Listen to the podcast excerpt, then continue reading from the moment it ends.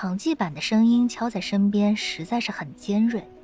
初次经历拍摄现场的南萧被吓了一跳，而因为剧名太长，简称为“有烦恼”的场记，又让他觉得很有趣。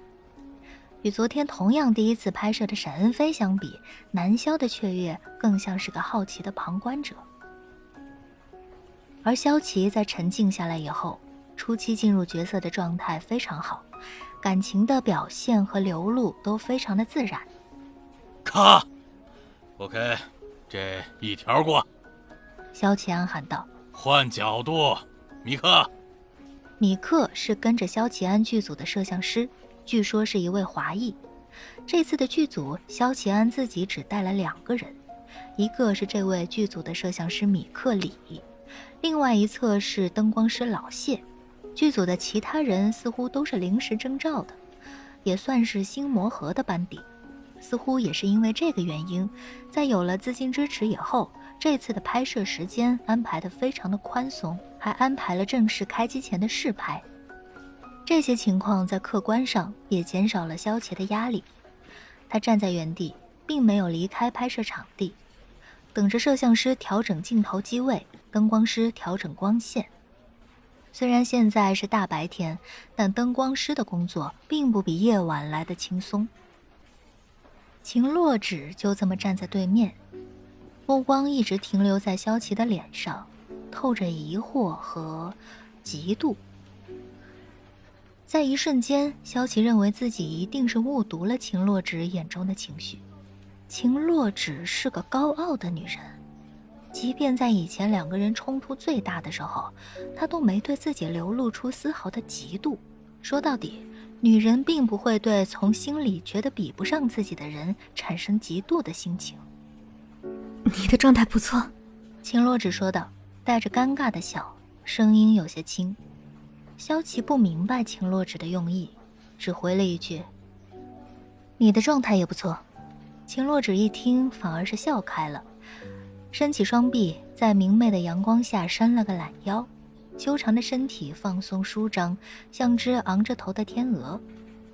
你真是个幸运的女人啊，幸运的让人嫉妒。这话说的不经意，或者说秦洛只努力让这话说的好像很不经意。仿佛只是在称赞今天艳阳一般的随意，听在萧琪耳中却又显得格外刺耳。幸运，萧琪不解，正欲追问，导演萧齐安已经来到了两人身边。刚那一条很棒啊，这次啊我们调整了机位，整体的构图区域大概在这个范围之内。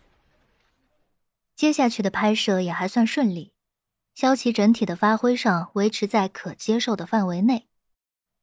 距离萧琪这边的不远处，学校后门也铺设开了拍摄场地。沈恩飞的一场戏同一时间在这边进行拍摄。那，你过来看，你啊，到时候就从这里奔过来，然后到了这个点进入镜头的范围内，然后啊，要推开你面前的学生，穿过学校的大门。副导演站在沈恩飞面前讲着戏，旁边站着饰演跟班的李胜。与认真听讲的李胜不同。沈恩飞一边听着，眼神却远远地盯着校门外后街的方向。他看到了一个高个的身影，这个身影他熟得很，那是萧琪前经纪人程良生。程良生走在学校后街上，有点鹤立鸡群的味道，精英的气场和后街这种轻松无拘束的氛围显得格格不入。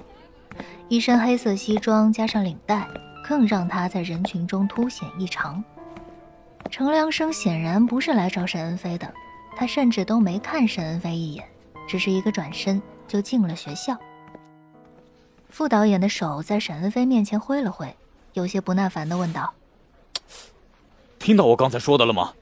沈恩飞充耳不闻，甚至上手搭在了副导演肩上，把对方往旁边掰了掰。“哎，借过。”然后径直从副导演身边走了过去。